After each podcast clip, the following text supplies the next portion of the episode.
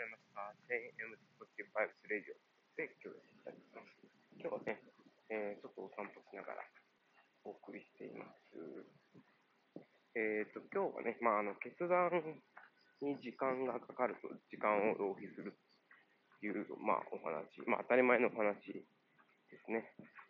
昨日痛感したんで、やっていけたと思います。えー、とですね、10月に私、あの実家に帰省するイベントを、えー、抱えてまして、まあ、母の一周期、一回期なんですけれども、まあ、その一回期はね、どうやって帰ろうかなと思ってて、えー、新幹線で帰るのか、飛行機で帰るのか。飛行機ね、今、すごい安いんですよ。なんで、飛行機でね、帰ろうかななんてね、思ってるんですけど、えー、まあ、ちょっと新幹線に飛行機するのか、飛行機するのか、はたまた夜行バスにするのか、ちょっとね、そこで悩んでて、時間をちょっとね、浪費しちゃってます。はい。まあ、そんなね、えー、話です。で、もしね、あの、後輩から野球見に行こうって言われて、まあ私、私と後輩のひいき応援してるチームも同じなんですけど、で、でまあ、今、この野球のチケット買おうとするんですけど、そのチームは、あの、ダイナミックプライシングって導入してて、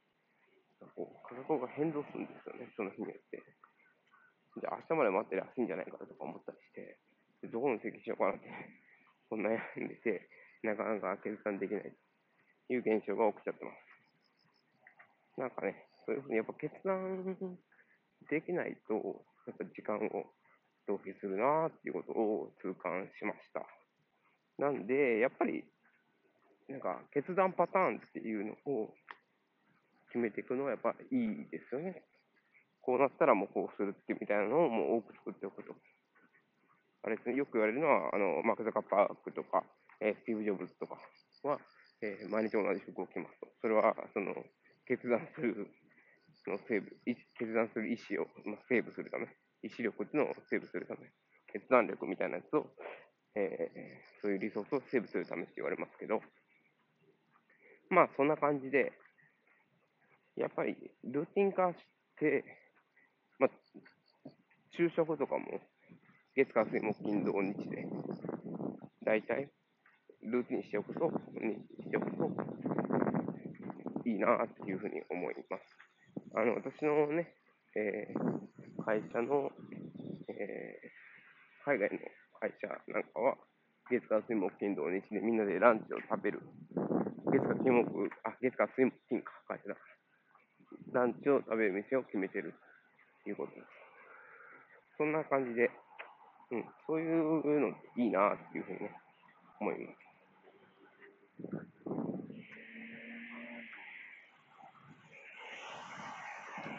やっぱり決断で、時間も取られるし、時間も取られるし、で、時間を返していくっていうのが、時間を取るっていうことですね。はい。まあ、こんな感じで、今の話したけど、まあ、えー、日々思ったこととかね、えー、ライフハックにつながることを話していきたいと思います。えー、ご清聴ありがとうございます。